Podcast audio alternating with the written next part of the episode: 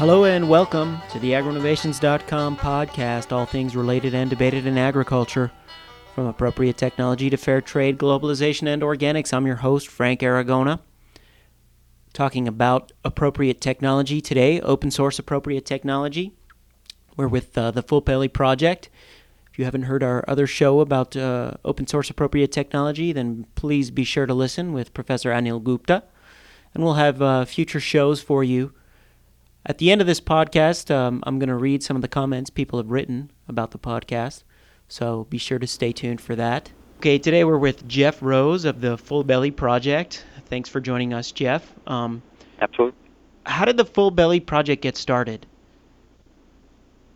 The Full Belly Project started back in 2001 when uh, the the founder, Jock Brandis, took a visit to Mali he was actually uh, visiting one of his friends who joined the Peace Corps. And uh, while he was in Mali, he noticed that you know there's a ton of women just sitting around hand shelling peanuts, and he thought to himself, well, that's that's just terrible. There's there's got to be some machine out there uh, that can that can help these people. And um, he was actually uh, this this woman came up to him and, and basically thrust her arthritic hands in his face and said, "Look at my hands. I'm 40 years old and I have arthritis. Please help us."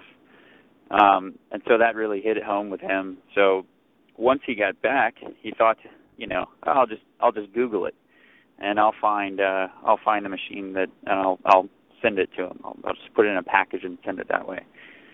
And as he started researching, he found that uh, the machines that that uh, shell peanuts essentially went from uh, people were hand shelling, and then it went to an industrial, huge uh, mechanism that is obviously unaffordable to somebody in rural Africa. So um, he started calling uh, folks who were experts in the field, and he actually called the Carter Center because uh, he thought, hey, you know, Jimmy Carter knows a thing or two about peanuts.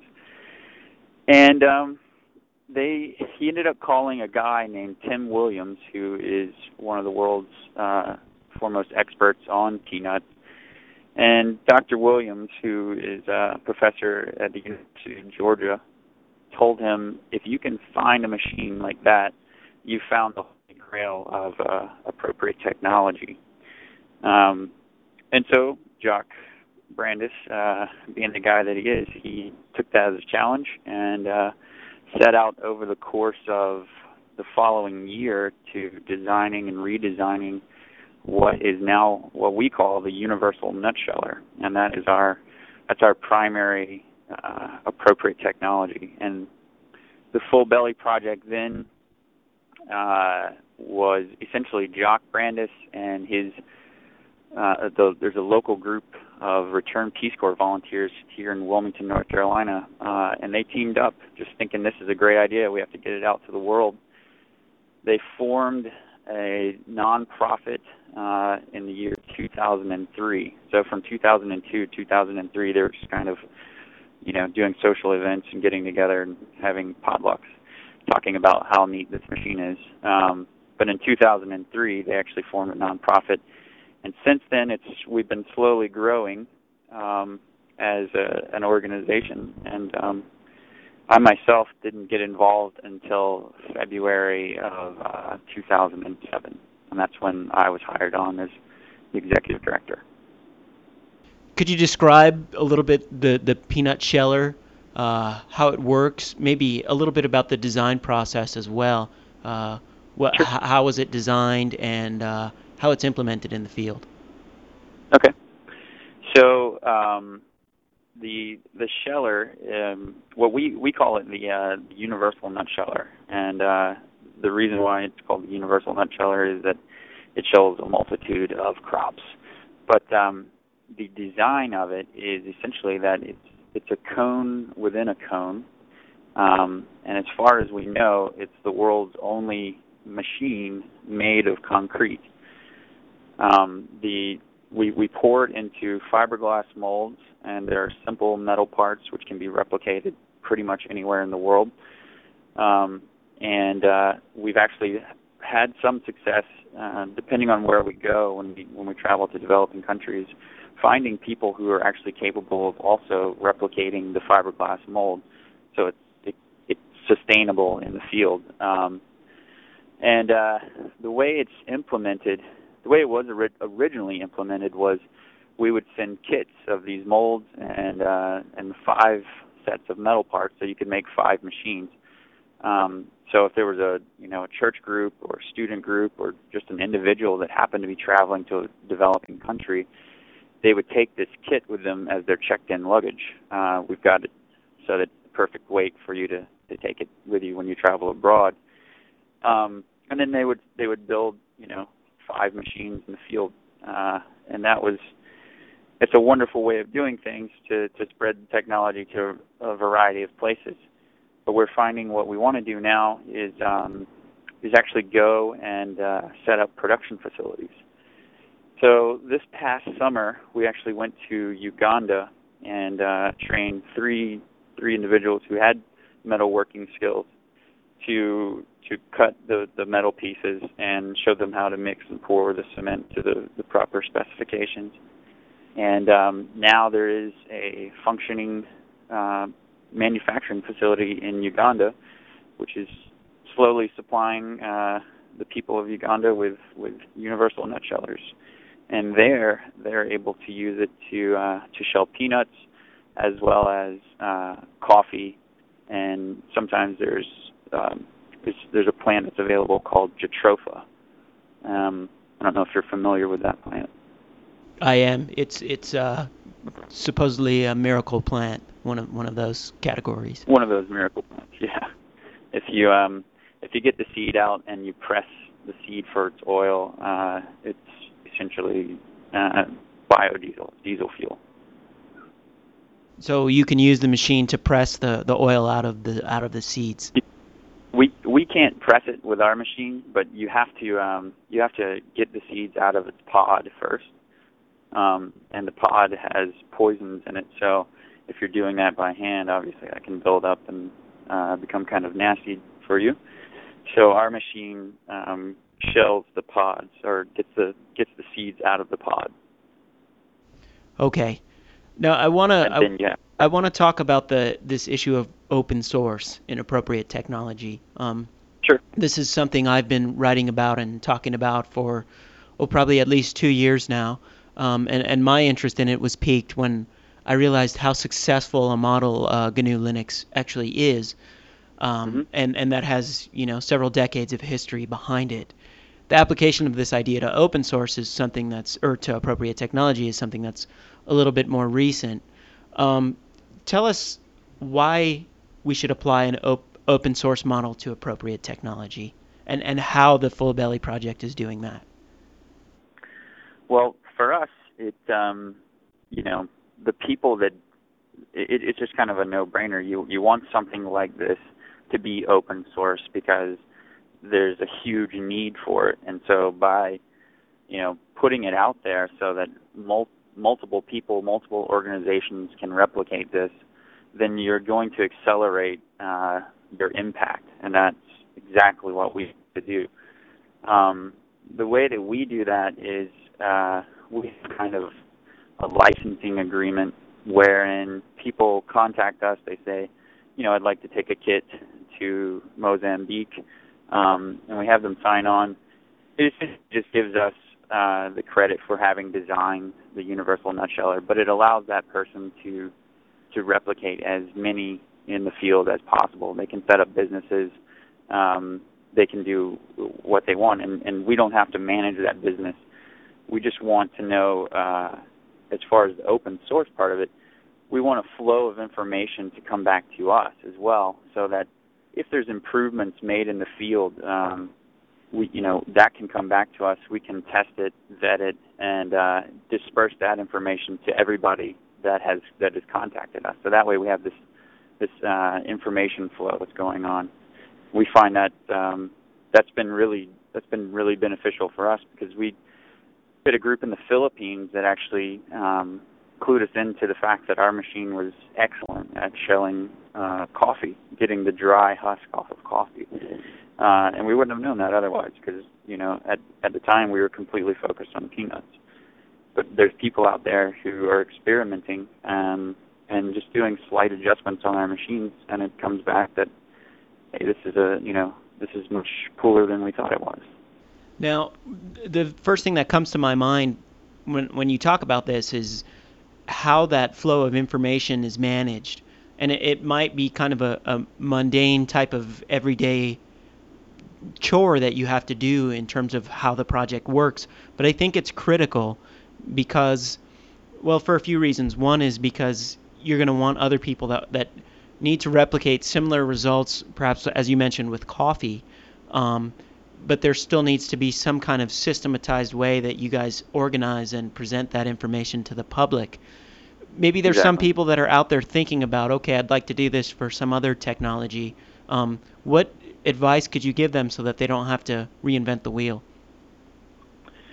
Um, the thing is, uh, you know, with our technology, we, we've been we've been talking with some of our lawyers, and their their advice is in this situation that you can you can have it so that it is sort of a gift to the world, um, but you also you don't want somebody to come in and start manufacturing it and putting a patent on it so that then it restricts other people from from what you intended on, you know, which is to spread the technology to as many places as possible. So, um, what what I would say, rather than you know reinventing the wheel, if you have a technology out there, um, you can you can kind of put it into the public domain, which is which is what we did, um, and people can make improvements on it, and then establish the fact that this is something you want to be a gift to the world. Uh, you can also set up a. I would I would recommend setting up as we did uh, a licensing agreement so that people have use of the technology. They can make improvements on it, and then establish, as you said, the mundane flow of information, which is which is you know essentially just follow up emails and things like that to find out how things are going. Now, do you have an established uh, system for actually documenting? I mean, I think of the the open source uh, Linux community, for example, and every time like a new uh, release of the kernel comes out, they uh, include a changelog with that. Sure. Now, with with something like um, a peanut sheller, it, it might not be quite the same thing because it depends on if you're using it for peanuts or coffee. But exactly. uh, um, do you guys have a way to keep track of those potential modifications and then include them in some kind of documentation or, or something like that? That uh, that tracking system is certainly a work in progress for us, um, especially since you know we're finding that that people are out there testing it on on different crops and things like that, and there's just some crops that don't grow in other parts of the world, so we wouldn't send out a broad message to everybody saying, "Hey, you know, this machine can do this." Um, and so, yeah, it's it's we're we're we're trying to figure out what way is is the most efficient way of of setting that up. Um, and so, yeah, that's that's definitely a work in progress for us. Right, and it's I think it's important to point out that you guys are pioneers in this area, um, especially in terms of open sourcing the appropriate technology. So it's not at all surprising that you're still trying to figure out uh, certain ways to approach this and, and what the best way to do it is. Um, Yeah. what I have a question for you about access. Now, open source appropriate technology is a great concept. I think everybody would agree with that. But as with all other kinds of appropriate technology, it really comes down to access. How do we ensure that a technology, your technology, or any other given technology, has maximum access and coverage uh, for the people that may potentially benefit from it? Uh, in other words, um, you know, the people in Uganda that you're working directly with are obviously benefiting from from the technology, but what about other people? I mean, you are a small organization, and probably to have the biggest impact, you want people to just adopt the technology on their own. Right. Um, yeah, we are. We're we're what we're thinking now is that uh, we're going to contact existing non-governmental organizations um, and other nonprofits that that have you know offices in the field. Um, so we're going to start our own marketing, if you will, to these people who are already are already situated where they can have an impact if they just adopt this technology. um, and see if they want to either just purchase a kit or if they are interested in something more uh, long term and more sustainable. And that being that we would we would make plans to come and train their their people to manufacture these machines so that they have a steady supply of them. And hopefully, by doing that, um, by by us seeking out the people that that need these machines, we hope that this can spread in sort of a, a viral manner, and that uh, they will tell the other organizations they work with that hey, this is this is something valuable. This has you know a real impact, and it's a and it's an immediate impact. Um, and that way, hopefully, we'll uh, we'll just continue to grow, and uh, we'll be able to hire more and more people. So that way, uh, we can serve more of the world. But yeah, it's it, it's pretty tough because uh, yet it's also amazing to me. Um, we are a very small organization. At, at, at this point, there's there's just two employees, myself and, and Jock Brandis, and we have a variety of uh, volunteers that help us do many things.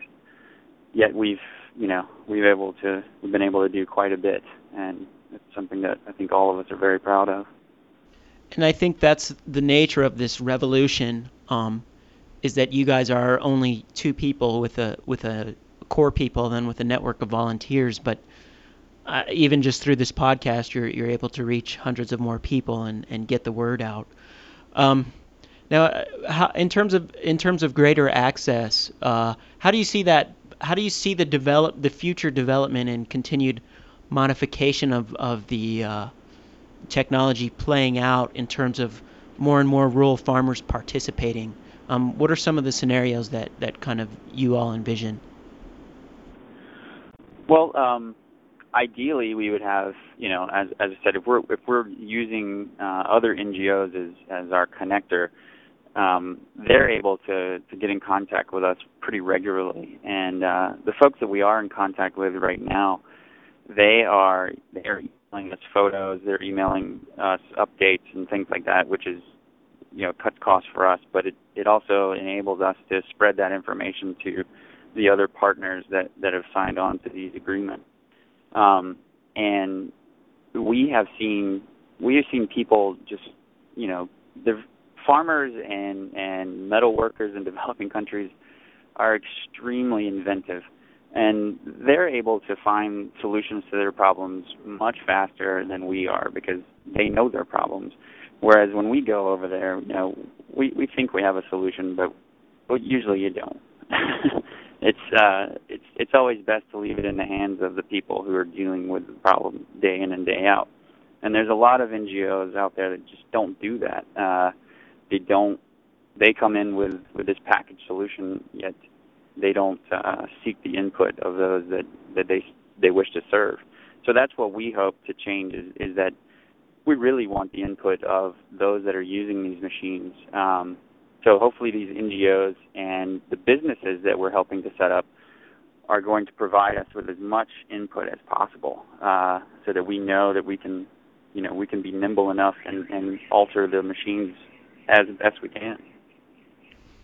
Right, and and um, a lot of what uh, Full Belly is doing is is instead of designing something and then you know just manufacturing it and doing it the traditional way, you guys are creating a service based uh, business around your design as opposed to, exactly. to vice versa, which is I, I, I personally believe that's the new model and and it's and it's certainly been proven in many open source software projects.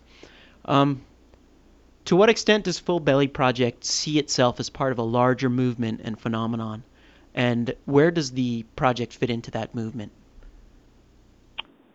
Um, I think that there there is a, an enormous movement going on right now in that that so many people are getting clued into how small the world really is and how interconnected we all are. Um, and I think that that full belly is. I, I don't know if we are on the cutting edge or not, but I I'd like to say that we are in that we recognize that that people are, are really becoming tuned into you know how devastated uh, parts of Africa are, how malnutrition just degrades the uh, the possibility of an economy to, to, to flourish. And and people are, are, are looking at how there there really are just simple solutions out there if only we could put enough resources towards that.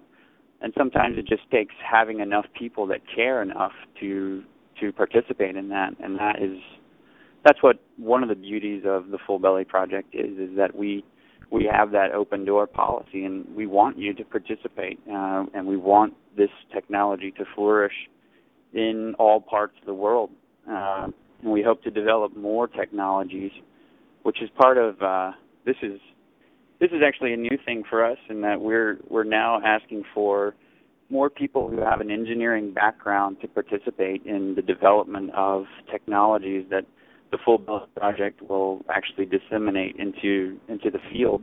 Um, so we're seeking, you know, folks with construction backgrounds, uh, engineering backgrounds, and uh, we hope to accelerate the the amounts of solutions that we can provide to to the developing world. What is on the horizon for open source appropriate technology? Um, what what do you think needs to happen now uh, to to move forward with this? Um, well, I guess broadly it's, it's difficult to say, but I can I can say what the Full Belly project has in mind, anyways, and that is that uh, you know we we want to come in with um, complete solutions so that there there's the system can that can be completed and uh, I'll I'll use peanuts as an example because that's what we we started out with with uh, coming up with solutions. We have a, a peanut sheller um, and now we're designing a way to use the sh- the peanut shells to actually roast the peanuts. Um, and we want to come up with a pedal powered version of a uh, uh, a peanut grinder. So then you're coming up with with peanut paste. And then um, we're looking into designing or, or working with someone who can help us to create uh, a locally produced RUTF, and that's uh, a ready-to-use therapeutic food, which would um, which is essentially using peanut butter and vitamins. Um, and our our selection for the vitamins is using a plant called Moringa oleifera um, and drying the leaves of that of that tree, which uh, is just packed with nutrients. Blending that in, and um, and then you have a complete system. You've got, you know, something that's that's creating its own little micro economy. Uh, people can can also solve their, their malnutrition problem by by working that way. Uh, in addition to that, we're we're looking at coming up with an oil press, uh, which would also operate off of the same pedal-powered chassis. Um, so that way, you have uh, you're also able to press the peanuts for oil, and uh, and just sell peanut oil.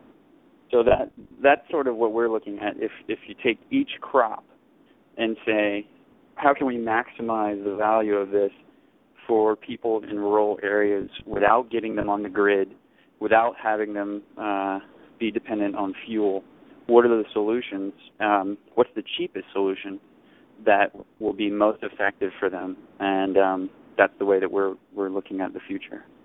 And um, I'd, I'd like to remind listeners that uh, peanuts are a leguminous crop, and they're grown around the world.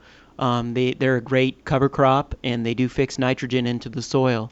So uh, we're, we're looking at a crop that, that does have potential to be incorporated into uh, uh, agroecological system um, in a very sustainable manner. Anybody that's listening to this and says, "Wow, that sounds great," you know, I'd I'd like to try that.